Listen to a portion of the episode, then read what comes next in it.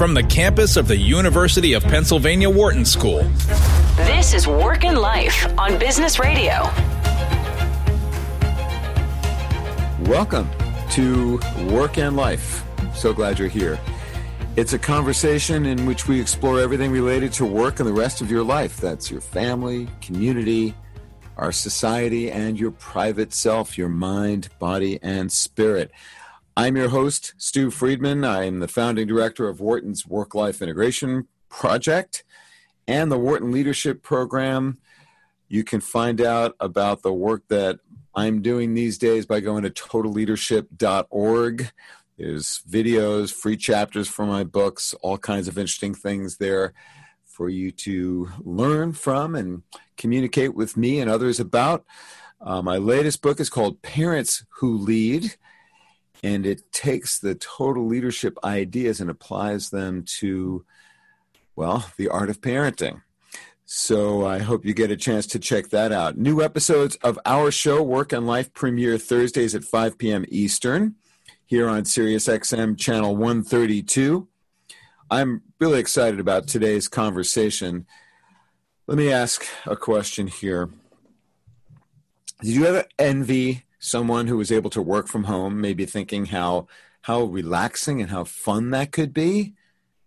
I'm going to take a wild guess now and say, hmm, now we've got perhaps you have a slightly different view on this issue right now, thanks to a pandemic that has many of us quarantined at home with children, pets, partners, whoever else is in your home unit. It's different now like uh, many of the people I'm talking with these days, students, clients, guests on the show, today's guest uh, was was booked before we were sheltering in place, but his his book actually contains many ideas that are quite relevant for the world we now find ourselves in. So I am delighted to welcome Bruce Daisley to the program. Bruce is European Vice President of Twitter. He's based in London and his new book is called Eat, Sleep, Work, Repeat 30 Hacks for Bringing Joy to Your Job. Bruce, welcome to Work and Life. Thank you. Thank you so much for welcoming me. Well, uh, let me just tell listeners a bit about uh, you before we jump into our conversation. Bruce joined Twitter in 2012, having previously run YouTube UK at Google. He has also worked in the magazine publishing and radio industries, so he's an insider. Um, I'm going to be very eager to get his take on what we're doing here. Maybe he can upgrade our performance and delivery. Uh, he, he got his first break by mailing a cartoon resume of his life to prospective employers. I haven't seen that yet, Bruce. Uh, and now I'm sure listeners are going to be very curious about that. Bruce's passion for improving work led him to creating the podcast Eat, Sleep, Work, Repeat, which became a number one smash in the UK, also hitting the top 10, the business top 10 in the United States. Bruce, so glad you're here. Thanks. Thanks. Good, good to speak to you. Well, um, we you know we planned on having you on the show uh, before the worldwide pandemic wreaked havoc not only on the world's health but also on you know our, our economies and on a more micro level on on families on households and the entire issue of how we each think about how we navigate work family relationships working at home everything's different now for so many of us. Uh, so before we you know dive into the wonderful evidence-based you know, tips that you've got in your book uh, which we'll cover some of in our conversation. I, I, just wanted to ask you about what you've been able to glean uh, in your conversations over these last couple of weeks, month or so, uh, from your, you know, from from the from the pandemic world that we are in now. What are the most prominent ideas from your book that are uh, directly relevant to the to the new world order that we are all trying to navigate? Well, I think a lot of us are presented with having to scratch below the surface and, and be more honest about the state of work than we were ever in when we were in offices. So sometimes I, I I'm sort of confronted. I, I occasionally say to myself that work's the lie we tell ourselves, and by that I mean that uh, effectively the average American spends 16 hours a week in meetings, so two full days a week mm-hmm. in meetings, and I think all of us, if we were candid, would say that we're playing we're paying partial attention in those situations, even if we're prohibited from using devices. Wait, what even, did you say? Exactly so, right. Wait, You're I'm, looking at your phone. I, exactly. Wait, what? What? and it, that's exactly the what? situation what? that we're we find ourselves stop, stop, stop. we find ourselves in this continuous partial attention mm-hmm. and um, it actually adds to our sense of agitation our sense of mm-hmm. anxiety mm-hmm. we go home at the end of the day work is already filled with guilt, but we go home feel, feeling even guiltier. We haven't got back to those 200 emails that we send or receive every day. We spend all this time in meetings. And I think one of the things that we're now being presented with is maybe we need to just take a stock take stock of those, those 16 hours a week of meetings and ask ourselves very intentionally what what are we aiming to achieve? Because quite often you can do um, and you'll you'll know this as well as me stu but you can do a, a survey of workers and uh, you can you can survey people and you can say which meetings are good meetings and which meetings are bad meetings. Generally the meetings that people are responsible for they say are good meetings and the people the meetings that people attend they say are bad meetings. So broadly we've got this bias that if we own it we think it's good because mm-hmm. we're talking and if other people own it we think it's bad. And it's a reflection more that more often than not that we've used meetings as a as a way to just get hold of people when they're inaccessible. We say you know I don't know if I'll need to talk to you next Tuesday or ne- next week, but if I hold time on your calendar, if I do need to talk to you, there you are. And as a consequence of that, it's sort of it's expanded to fill the space available. Now, a lot of us mm-hmm. are sitting here now thinking that was exhausting enough but at least I had a little tour around the the workspace. I would go onto the third floor, I'd go onto the second floor. I'd mm-hmm. find myself getting a coffee on the fourth floor. You you find yourself sort of having this office excursion. There's some when you movement, do, some adventure, some uh, some new environments that you're exactly that, that refresh your brain and uh, at least keep you stimulated in a in a different way than uh, just sitting at this and staring at, at a screen in the same space all we day. exactly that. We were the conquistadors of the office. We were we were exploring and seeing new things. Now, when mm. you're making all of those Zoom calls from either the home office or your kitchen table or you know if you're a younger worker maybe sitting on your bed then we, we don't have that and i think a lot of us are being being presented with the opportunity here to think should we be doing fewer of these mm-hmm presenteeism, uh, a few of these things where the main objective is just to show our face, mm-hmm, mm-hmm. and we should be we be more honest about what work actually is. And I so think that's think, the, well, I'm sorry. Go ahead. Please finish your thought. And I think that's the fundamental question for a lot of us. If you're fortunate enough to make Subway sandwiches or to clean streets or to assemble cars, then at the end of the day, you've seen the, the fruits of your work. But a lot of us who do knowledge work, it's very difficult for us to perceive have we done something today? Mm-hmm. And it's why, to some extent, we've defaulted to these units of thinking, well, I saw someone working hard. They were frowning at their desk at 7 p.m. when I left, so they must be a good worker. And I think to, to some extent, what this disruption that we're witnessing right now is forcing us to do is forcing us to think a bit more intentionally what am I doing?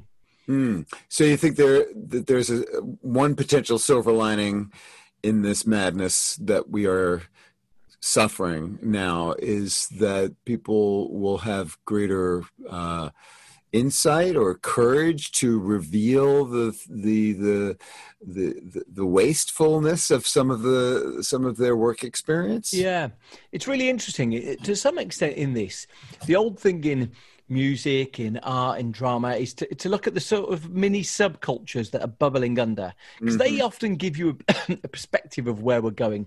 And the, one of the things I've been really intrigued about is mm-hmm. hearing the companies who don't have offices uh, mm. and hearing their exploration. And so the first time I encountered a company where they hired people without ever having met them face to face, I just, I immediately jerked backwards. I thought this was lunacy. This was, this oh. was like this is like marrying someone without meeting them in in their physical presence. Really, it's not quite the same, but okay, keep going. It, it, you can recognise that it's on that it's on that scale. Whether it's as, as sort of heinous as that, I don't know. But it's it's such a strange thing. Yeah. It's like choosing a roommate. It's like doing something you just want to be we we return to these little heuristics. We want to see someone in presented in sure. flesh, and uh, and so I was really no. astonished. You want to, right? You know, for the full three dimensional, you know, picture right. of who this person is and what it's like to be with them. Yeah, there's something visceral there, right? You're exactly right. The smell, the sort of the presence of them. Anyway, so I've been really intrigued to see what we can learn from these companies. Yeah. And what you, and what you discover is that they very quickly talk about how you need to stop doing some of these things that are just about showing that the light is on, that mm-hmm. someone is nominally busy. Uh, you need to abandon those things. There was a really fascinating bit of work that gives us a pointer on this by a, a professor at Yale. And uh, a professor at Yale wanted to know how long his mathematical, you, you might be aware of this work, he wanted to know how long his mathematical assignments were taking for his, his students. And so he asked them to log the amount of time.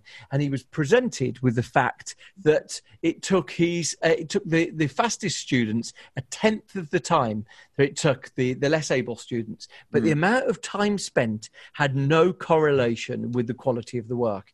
And so we're presented with this fact that just some of us work quicker than others. Mm. And and what we often do with work is we say, well, you know, if that worker could do all his day's work in 3 hours, 4 hours, we should make sure that that worker is busy for eight, nine, ten.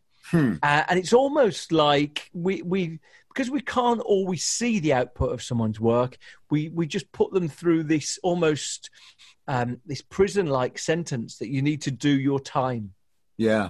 Let me re- remind listeners this is Work and Life on Business Radio, Sirius XM Channel 132, and I'm your host, Stew Friedman. So glad you're listening. My guest in this hour is Bruce Daisley, who's the author of the wonderful new book. It's called Eat, Sleep, Work, Repeat 30 Hacks for Bringing Joy to Your Job. And we're talking about um, Bruce's uh, take on well, what's what's been wrong with our culture of uh, an over over investment or attention to work time and and not so much the results of our efforts.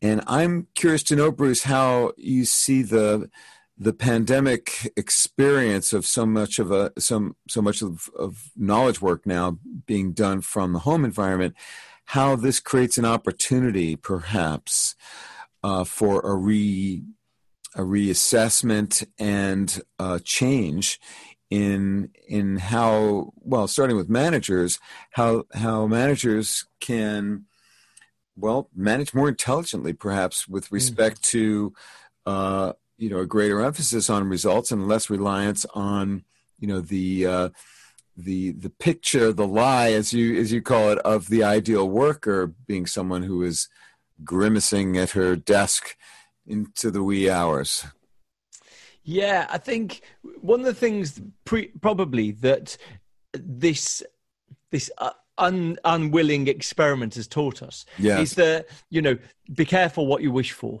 that you know while some of us may be feeling oh okay fewer interruptions is allowing me to get more done mm-hmm. we're actually you know no one right now in the same way that very few people right now are thinking wonderful that's what i wanted an opportunity to cook more food for myself we're, we're missing restaurants and uh, a lot of us are, are thinking about the workplace thinking yeah even the introverts amongst us are thinking you know I kind of want to be amongst people. I kind of want to experience the energy that comes from from being in those workspaces. And a little less lasagna, perhaps. But go, but go on, please continue. so, um, so I think you know, we're in a situation right now where, firstly, it's it's clearly not a totally um, fair opportunity to to measure the merit of mm-hmm. remote work versus versus uh, office bound work. You know, a lot of us have got distractions or um, or children or pets or all manner of things demanding our attention. Like that and, piano to your right, Bruce. Exactly, exactly. That probably compels your attention on a regular basis. Am I right? it's sometimes you have to put some things in front of you to, to, to present the vision of where okay. you're headed in life. Um, it will get used. All right, I'm um, glad to hear that. no, so uh, I was really intrigued. So uh, here's my journey. I set about. I was working at Twitter, and and you know, a lot of us, if we don't work in tech firms, we often look at the stories we hear emanating from technology companies, and we think, "Oh wow, that that's that seems like an easy version of life." That you see images of people on bean bags or people cascading through buildings on slides, and we think, wow, you know, that seems like a, a luxury, that seems like a, a first class carriage uh, of, of work. And actually, what I discovered when I was I worked in a, a, series of tech firms, I discovered that quite often tech firms don't have all of the answers mm-hmm. on making work more satisfying, more enjoyable. But along the way, we'd made the uh, the office that I worked in very high performing and and it seemed to have uh, an incredibly engaged culture. Then somewhere along the way about three or four years ago something went wrong. And I'll, I'll sort of attribute this to a personal misstep as one of the people responsible for the office uh, something went wrong and we saw a lot of people leaving. And i found myself thinking mm. what can any, anyone do to make our workplaces more enjoyable? And this is this goes from i used to work as a server in restaurants. I used to, mm. i've worked in all manner of places. And there's something about the energy of certain workplaces. You start your first night of service in certain restaurants and you say you know, I think I'm going to enjoy it here. And so I was fascinated. What is that will o' the wisp? What is that sort of energy that mm-hmm. seems to create good workplaces? And one of the things along the way that I was really enchanted with was the power of laughter, the power of teams forging human connections. And so that's what I'll say right now, potentially we might be missing what you discover, yeah. whether it's combat soldiers, whether it's firefighters, whether it's, you know, you or I working in an office job.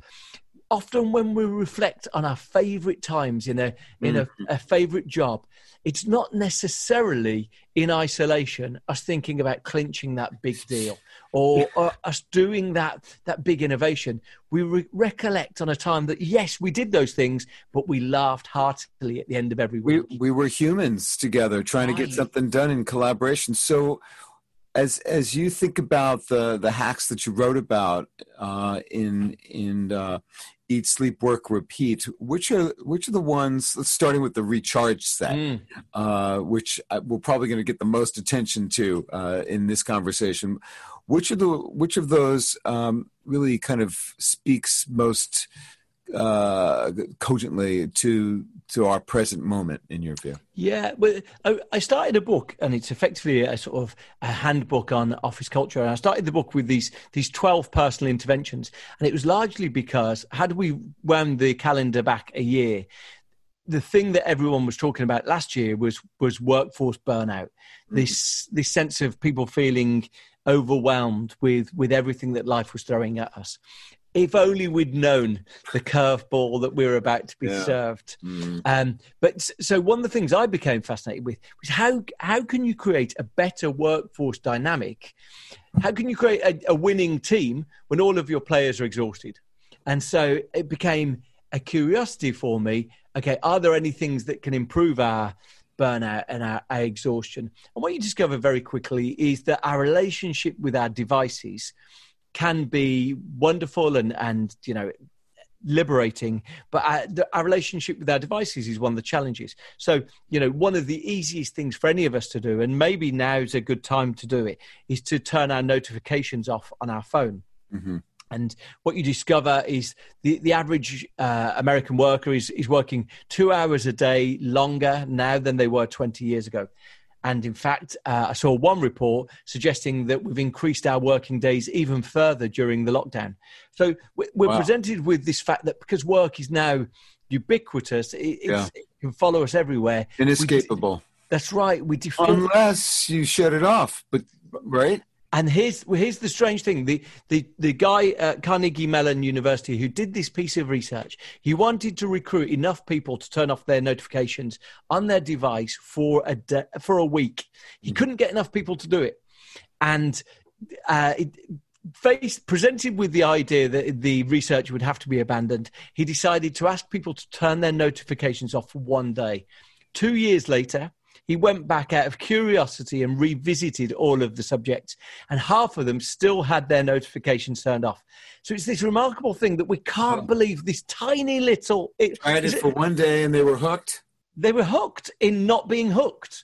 Yes. And so here's the here's the strange thing that I think through that you can witness mm. that we can make these tiny incremental changes that almost seem too trivial to tell someone about you know the other another one i talk about that i'm very fond of let me just hang on i want to dig a little further onto that one because uh you know it's it's perhaps a, a different environment now that we find ourselves in with respect to being able to shut mm-hmm. off uh, mm-hmm. uh, the notifications or not in, in other words is it is it different does it make it easier or more or or in some ways more difficult to be creating you know those boundaries of uh, you know when you get pinged uh, when you are working from home yeah, very much so. I think one of the challenges that we've got now is that, um, you know, the perennial question used to be, you know, the the first question if you were hitting someone up on email or on chat or whatever it was, first question used to be, "Are you there?"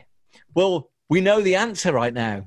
We, hmm. you know that we know the answer's there, and so if there's an expectation that you will be available, then uh, inevitably it means that we need to remain vigilant. We need to be looking out for those messages. Mm-hmm. Um, one thing I saw pre-lockdown was that the uh, if your boss expects you to be connected to your device then on average on average we're working a 70 hour week of connectivity so you can mm. expect that that that has very possibly gone up during this sort of strange situation we're in because of your relative access to i mean you the fact that you're presumed to be accessible at any That's time right. so right. what what advice do you have then for how to how to negotiate those boundaries so that it is uh, seen as a good thing, perhaps by your boss, maybe by your kids, or your spouse, or others who are in need of your attention, for for why it's a good idea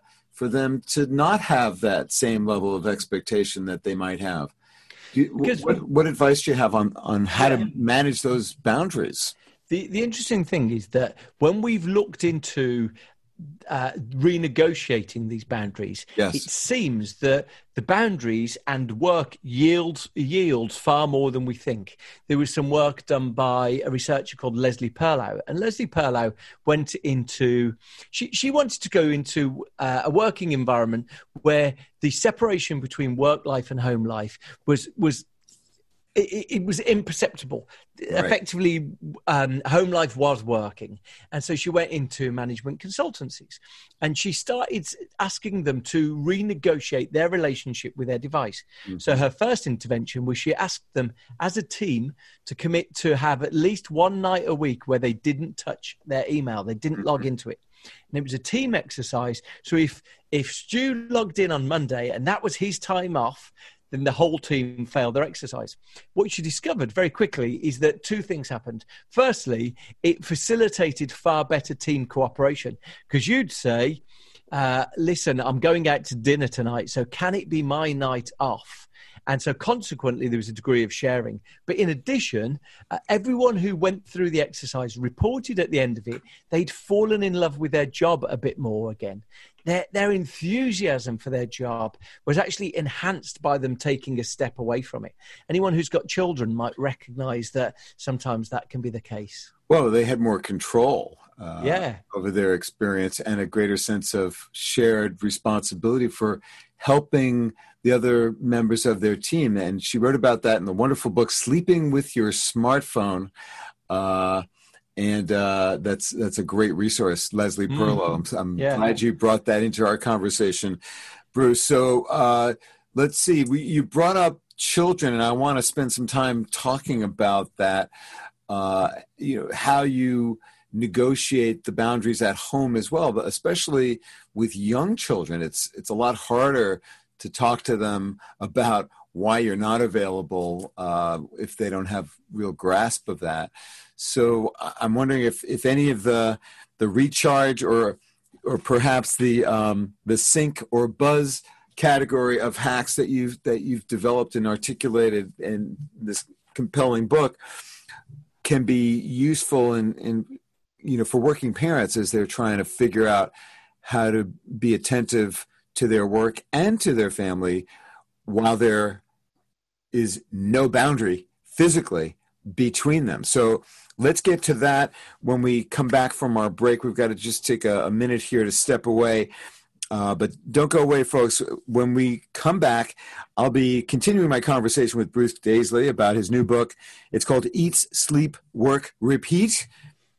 I am Stew Friedman. This is Work and Life on Business Radio, Sirius XM 132. Stay with us. We'll be right back. You're listening to Work and Life on Business Radio.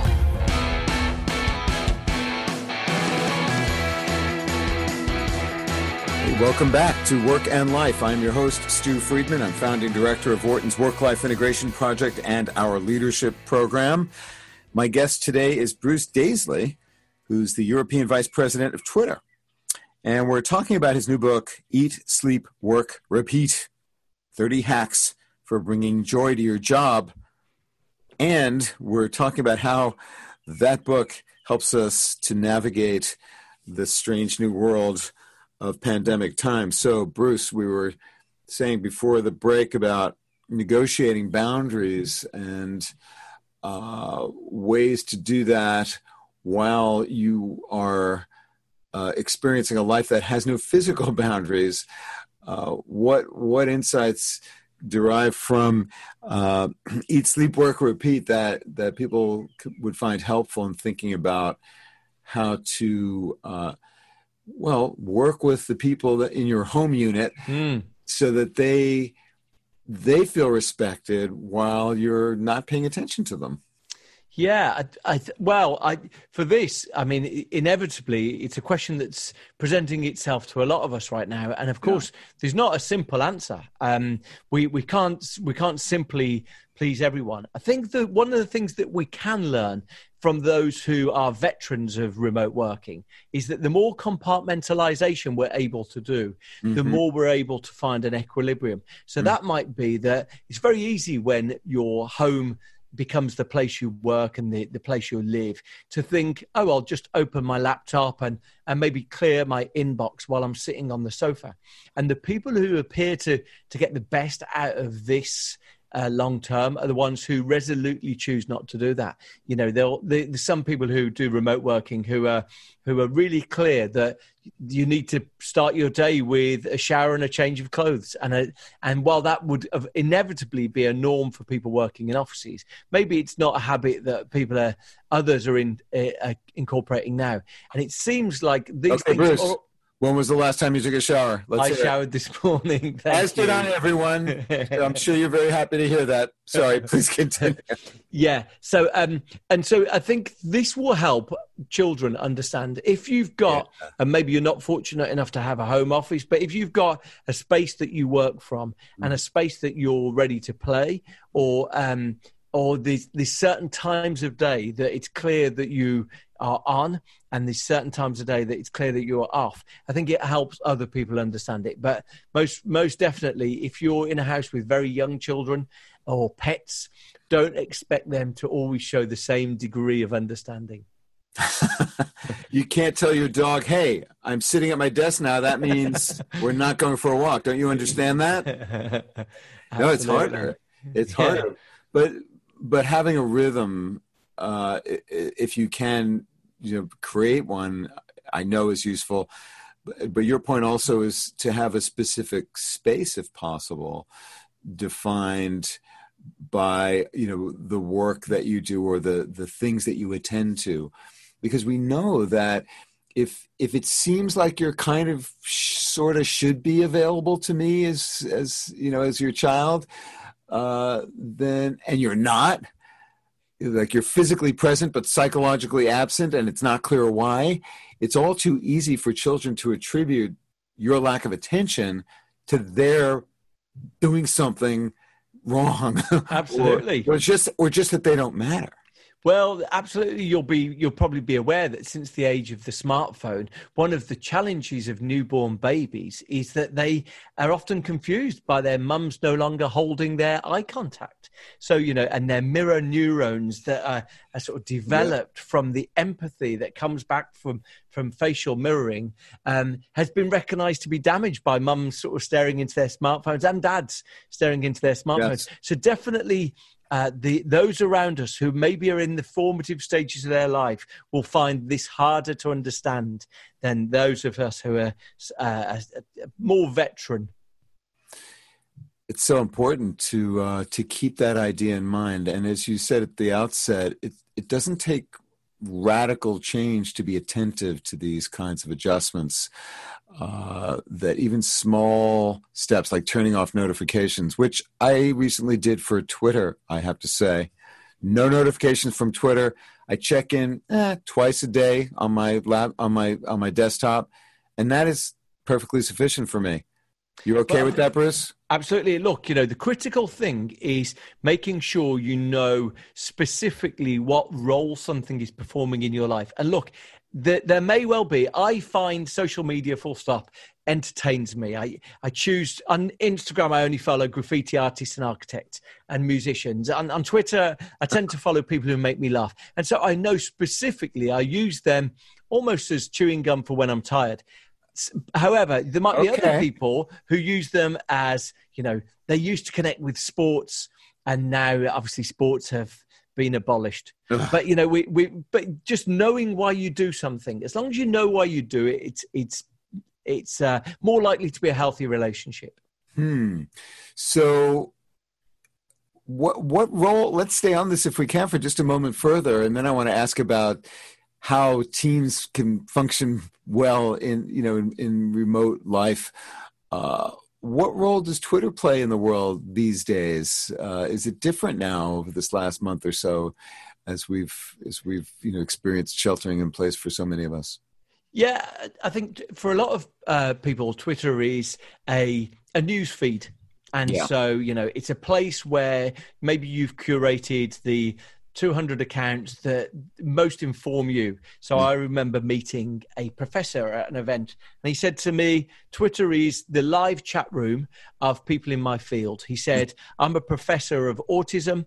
He said, There's 51 experts at my level in the field, mm-hmm. and we talk to each other all day. Mm-hmm. And so mm-hmm. effectively, it was a chat room. It's an open chat room that we can all eavesdrop in, but uh-huh. it's a chat room of people uh, informing themselves about their area of interest obviously there's a lot of us who use Twitter to connect with sports or with uh, with entertainment, but it's it's a place to curate the things that you're specifically interested in. So to contrast that, you tend to get less photographs of people's children. You get fewer photographs of people's children. You get fewer photographs of people's weddings because it's a, a space about information rather than yeah. about relationships. And and is it different now does it serve a different purpose now, or is it pretty much the same? Is is Twitter, you know, unaffected in some ways by, you know, because it is all digital, obviously. Yeah. Uh, by you know where where we live and work. I think you know to some extent what we've ended up with with all the apps on our phone.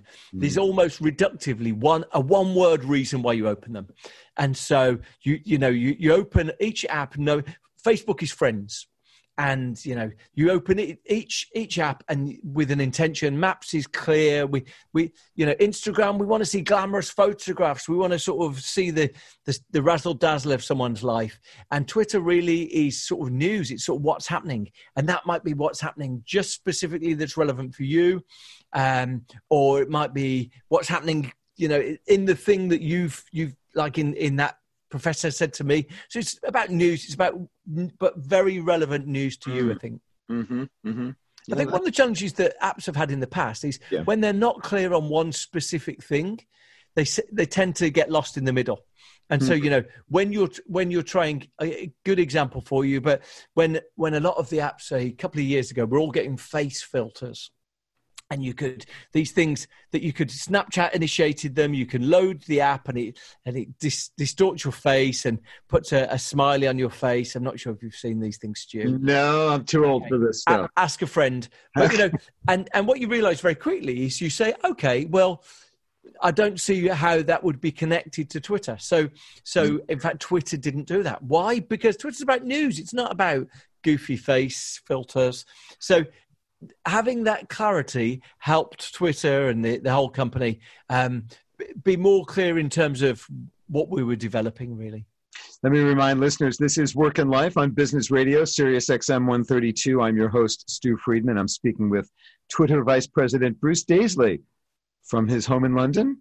Do I have that right, That's right. Bruce? That's right. Uh, about his his new book. It's called Eat, Sleep, Work, Repeat, uh, and it's filled with wonderful ideas for action, very practical tips based on his experience and research that he's gleaned from many different sources um, on well, just how to how to integrate the different parts of life in a way that makes more sense and bring more joy to your work and your life. Now so many people are trying to collaborate in new in new ways because they're not together and a big part of your book is is about syncing up and creating that that delightful uh, bro, you know the buzz of, of being together.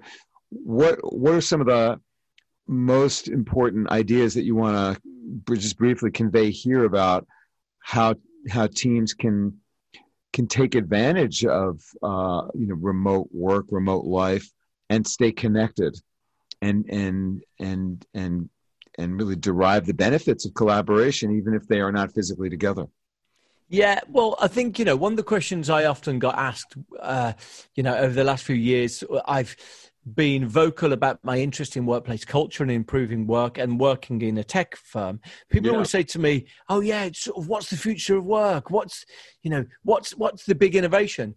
And the thing that I'm always reminded of is that the future of work isn't about technology; it's about humanity. And that's one of the things that we often eliminate. We forget. There was a wonderful piece of work done by a, um, a sort of pioneer at, at, Massachusetts Institute of Technology, a professor, Sandy Pentland, Alex Pentland. And he instituted a really interesting experiment. He was part of the media lab there. The experiment was very much let's see what happens. It was open ended. And what they did is they put um, little tracking devices and listening devices on a lot of people in offices. And very quickly, they said, we're able to tell which is a productive workplace and an unproductive workplace. We're able to tell what is a creative workplace and what's an uncreative workplace. Really interesting. Sort of what what signals are we giving away by our mere behaviour? It's like us being watched by like ants. What the what the things we're giving away? What he discovered was that people who um, he said emails were accounting about 2% of what got done. Meetings were accounting for about 3% face-to-face conversation was accounting for about 70, 37% really fascinating. Why is that? Why is firstly why are face-to-face conversations different to meetings? And what, what's the difference? And uh, why would they account for so much? And what you discover very quickly is that actually the way that things get done in offices is far more like sort of Uh, in improv comedies, far more like sort of free form jazz. That I come over to you, I chat to you, I say, just thinking of this, and then you see me later by the elevators, and you say, hey, just on that. Why don't you chat to Gary? And very quickly, ideas get knocked Not into shape. Talk to Gary. Oh, bad idea, Bruce. ideas get knocked into shape yes. by those little tiny interactions. Well, how do we? How does that happen now when those interactions are really difficult, if not impossible, to make happen? Precisely that. So, right now, when we're sitting thinking we want to recreate work, what are we doing? We're thinking, well, we do all those meetings and we do all those emails. So, yeah. I'm recreating work. And what you discover is you've eliminated the good stuff. You've eliminated right. the dark matter, which was the chit chats, the the sort of yes. conversational, stolen, quick. So what replaces those? Well, you need to be clearer about the ways that you try and forge this connectivity, this sync between your teams. So, what you might do is, if Yes. you're jumping on the Zoom again, and if you're if you're if you're doing four or five hours of Zoom calls a day, let the let the social conversation run for a little bit longer than you normally would. If people are talking about what they watched on Netflix yesterday, you know, let that play out a little bit longer. Allow people to maybe take time to just discuss what they're doing uh, over the, the weekend. I saw something where a newsroom for a major international uh, news news source Yeah. um, shared about three weeks into this situation. They said we've discovered that uh, one of our favourite things of the week is that eleven thirty on Monday we have a call which is just people join and talk about what they watched over the weekend. Now, mm, mm. what you discover is no, obviously, if you wanted to put that, you wouldn't put that in your annual report to stockholders because I suspect people might say, what a trivial waste of time. But what this does, especially for those of us who live alone or those of us who, who Yeah. don't have someone that we want to share those discussions with, it gives us a, a moment, a touch point of connectivity. One other example I'll give you. Yes. It was a Yeah. wonderful piece of work looking at unmarried couples who lived distant relationships. Now, you might think, what's this got to do with work? But this, it was really Well, I could think of a lot of ways, but p- um, so go, go, go. But it was really instructive. What's one- happening on that video chat is what I want to know. really instructive for what it taught us about how relationships are built. So Ah. this was 40,000 unmarried couples and they wanted to see whose relationship stayed together while one of them was in Chicago, one of them was in uh, wherever they were. What was the reason? What they discovered was the couples who stayed together were the ones who phoned each other almost embarrassingly anachronistic old technology. They phoned each other every day to talk about the trivialities of life. And I think so often we can sit there thinking, well, I liked their social post and I, I wrote a comment and I wrote them a quick text message. And what you forget, what you eliminate in that is that the magic of what connects us as humans isn't serviced by those those tiny little interactions. Well, there's no music, right? In a text, Right. in a, in, That's a, right. in a voice-to-voice conversation, there's all kinds of music. And so, therefore, we forget though that, you know, exactly to your point there, that to use your metaphor, there's no music in that. And if we eliminate music from our workplace relationships, we will eliminate that music from our connections with colleagues, then it's no wonder then we start feeling like this just doesn't feel as fun. This doesn't Mm. feel as complete as the teams I used to be in before. No, And so I think a cracked old piece of parchment just just withering away into dust. Right? precisely, precisely. So so what do we do? We we build in more time for just hanging out and talking about our lives. Uh, not not something that the shareholders would want to hear about. Eh, I'm not so sure. It depends on the company. Some will will be happy. Like, yeah, these are human beings here. You've got to Yeah. you've got to have that social glue that connects them. What else? What else can we do though? In, in addition to you know building in and and really cherishing that sacred time to make those That's human right. human contacts. Other thoughts about uh, yeah. Well, firstly, things people can do. Firstly, we, we need to be reasonable about how many people we can form meaningful relationships Mm. with. We often find ourselves in colossal teams where we barely recognize some of these people on calls. There were people in meeting rooms we didn't know.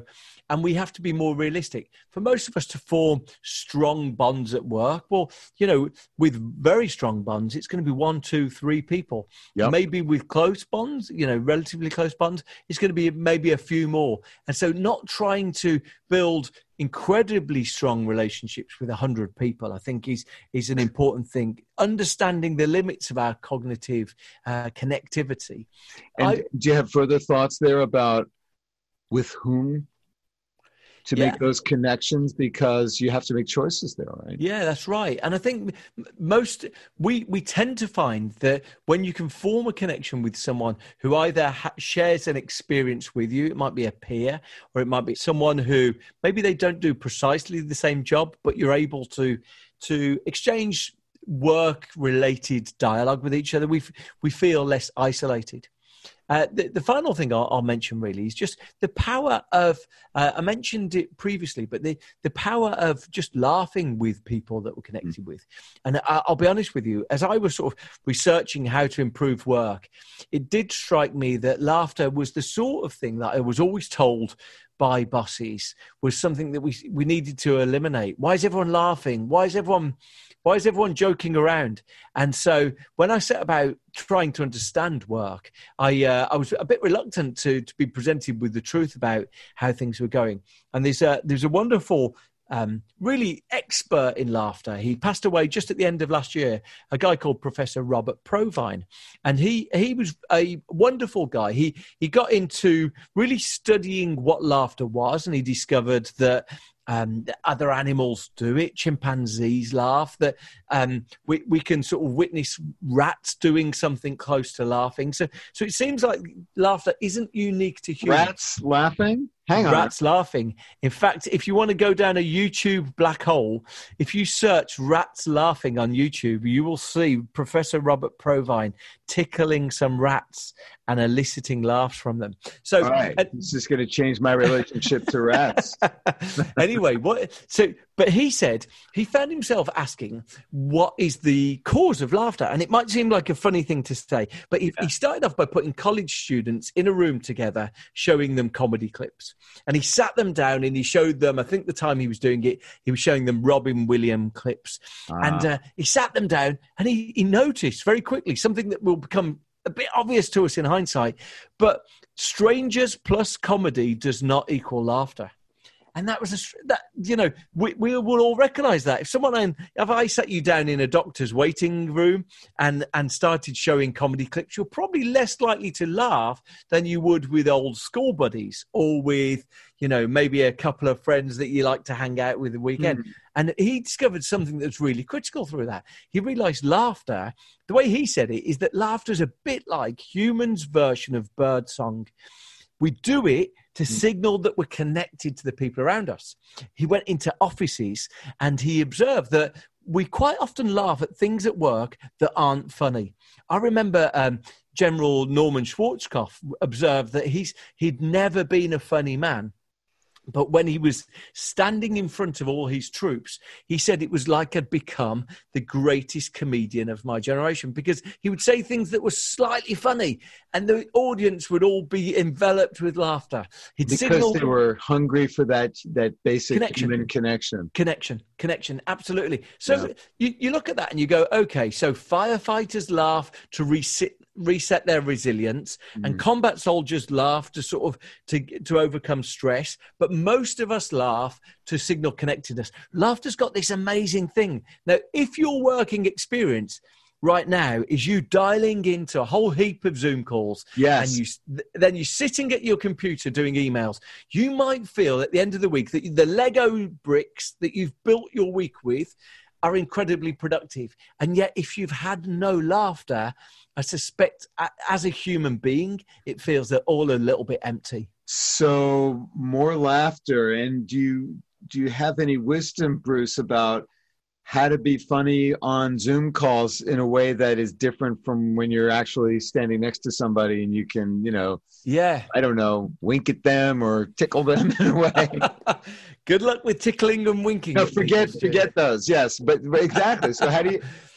Well, it's it's an interesting thing because Professor Provine was asked exactly that, uh-huh. and he said actually the very fact that we are laughter ready and we build things to be laughter ready can transform them. So here's the thing i'd ask you to think about. Okay. if, if you're um, if you have a team meeting do you have five minutes set aside at maybe the end of week meeting five minutes set aside for a funny story that happened to someone? Do mm. you have something that celebrates a birthday birthday in the team? Is there a team anniversary that someone's been there a while and you could show an amusing photograph or recount a, a funny situation? And it's just trying to think about how we can build those moments of connection. Yes yes. into uh so it might be just like the you're going to show the uh, security photo of everyone from their first day at work trivial things that yeah. just produce you know a universal sense of sort of slight embarrassment and, and amusement. Well, common humanity, right? That's right. So, so we're running out of time here, I'm afraid. Uh, so let me ask you in closing, what's what's the big idea, the most important thing you hope readers will take away from Eat, Sleep, Work, Repeat? I resolutely, I'm convinced that we often, I mean, look, you know, explorations like this are never read by bosses. They're never, never taught at your your leadership courses. Oh, they are. Go on.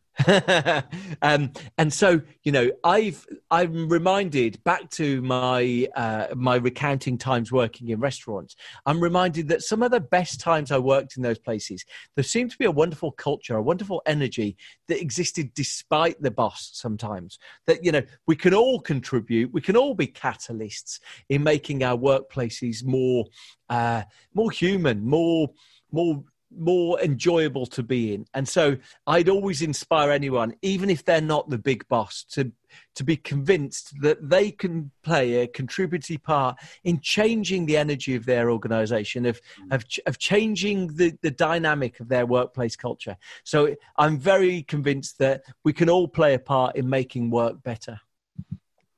By bringing more of the humanity to it. Very much so.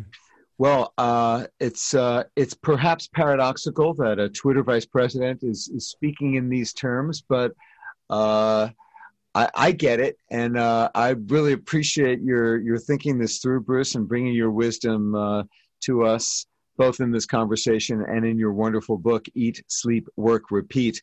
Thank you so much for joining me on the show today. Where can listeners find more about your work, uh, your book, podcast, etc. Yeah, it's uh, my website is eatsleepworkrepeat.com and you'll find absolutely everything there. Fantastic. Bruce Daisley, thank you so much. Thank you, Stew. All right. And thank you for joining us on the show. Don't forget to tune in next week at 5 p.m. Eastern. And if you have a question about something you heard on the show, just email me, friedman at wharton.upenn.edu. You can also find me on LinkedIn you can write to us also at businessradio at SiriusXM.com and on Twitter we are SXM Business. By the way, I'm on Twitter as well. How about that? At Stew Friedman. So check us out there. Also, free uh, podcasts of this show are going to be available in about a week or so on workandlifepodcast.com. Thanks to our producer, Patty Hall, our sound engineer, Dion Simpkins, and thanks to you for listening. I am Stew Friedman. This is Work and Life on Business Radio, powered by the Wharton School, Sirius XM 132.